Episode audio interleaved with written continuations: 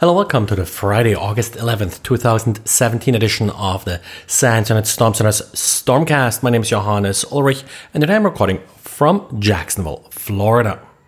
We've got a great new diary today by Didier. Didier is talking about how to analyze one of the more complex Emotet uh, Maldoc samples that we received lately. And thanks also, of course, to our readers that keep us supplied with interesting malware. In this particular case, the first hurdle was that there was in the document a zip file, but it was encrypted. So standard techniques to extract uh, the content of that zip file uh, didn't really work.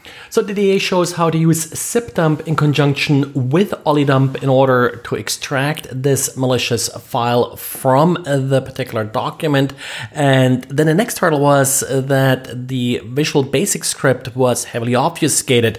And Didier did try to use ViperMonkey, but it didn't work out of the box. He had to use the special alternate parameter in order uh, to make it work. ViperMonkey is a pretty interesting tool. There's a lot of malicious Visual Basic scripts out there of course, they're all obfuscated and make it difficult to analyze them. So what you really need to do is you need to essentially run the Visual Basic script. That's usually the easiest way to deobfuscate them. But if you don't want to run it in the actual uh, Vert Visual Basic, what you can do is you can use ViperMonkey, which emulates the Visual Basic parser.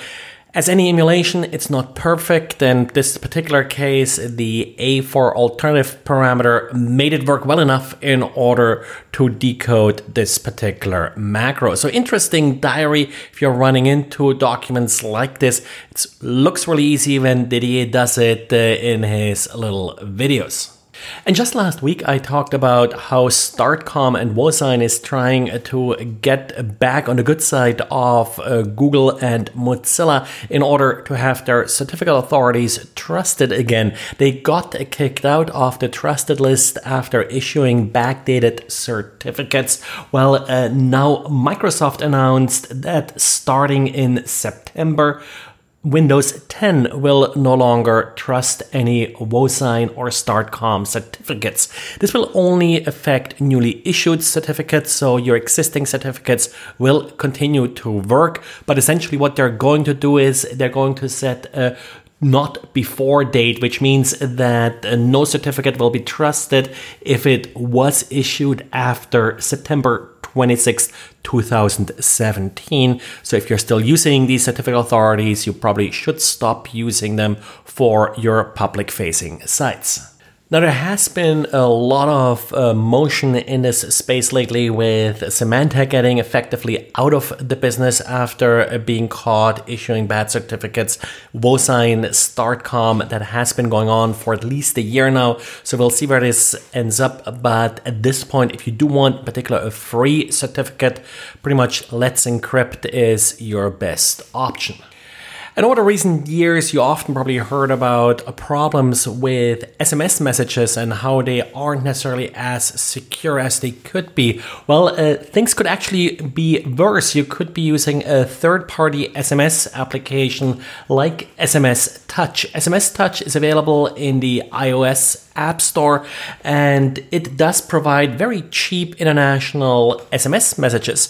But this comes at a hidden cost in the sense that, first of all, login credentials are sent in the clear. Also, there is no real password, there's just a four digit PIN. Insofar, it may not really matter that it's being sent in the clear. And also, all your text messages are being sent in the clear as a regular HTTP request. Zscaler has a more detailed report on SMS Touch, but I doubt it's the only SMS application that is behaving in this way. And Thomas Reed has an interesting blog post about some recent adware that he spotted for the Mac. As very typical for malicious software on the Mac, it arrives as a fake Flash player. Now, once it installs itself, it's actually not really all that complex. All it does is it changes the browser's homepage. It also adds a browser extension by the name of AnySearch and changes the user's default search engine.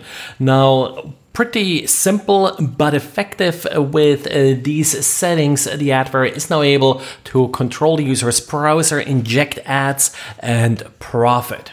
Sadly, the particular sample that Thomas looked at here still has uh, no antivirus recognition according to VirusTotal. And this particular malware family is also known as Operator Mac. Well, that's it for today. Thanks for listening. Remember, I will be teaching classes in a couple of weeks in Virginia Beach, also Baltimore and Vegas. If you're interested in any of the classes, check the bottom of the show notes page. There's a list of upcoming locations. Thanks for listening and talk to you again on Monday. Bye.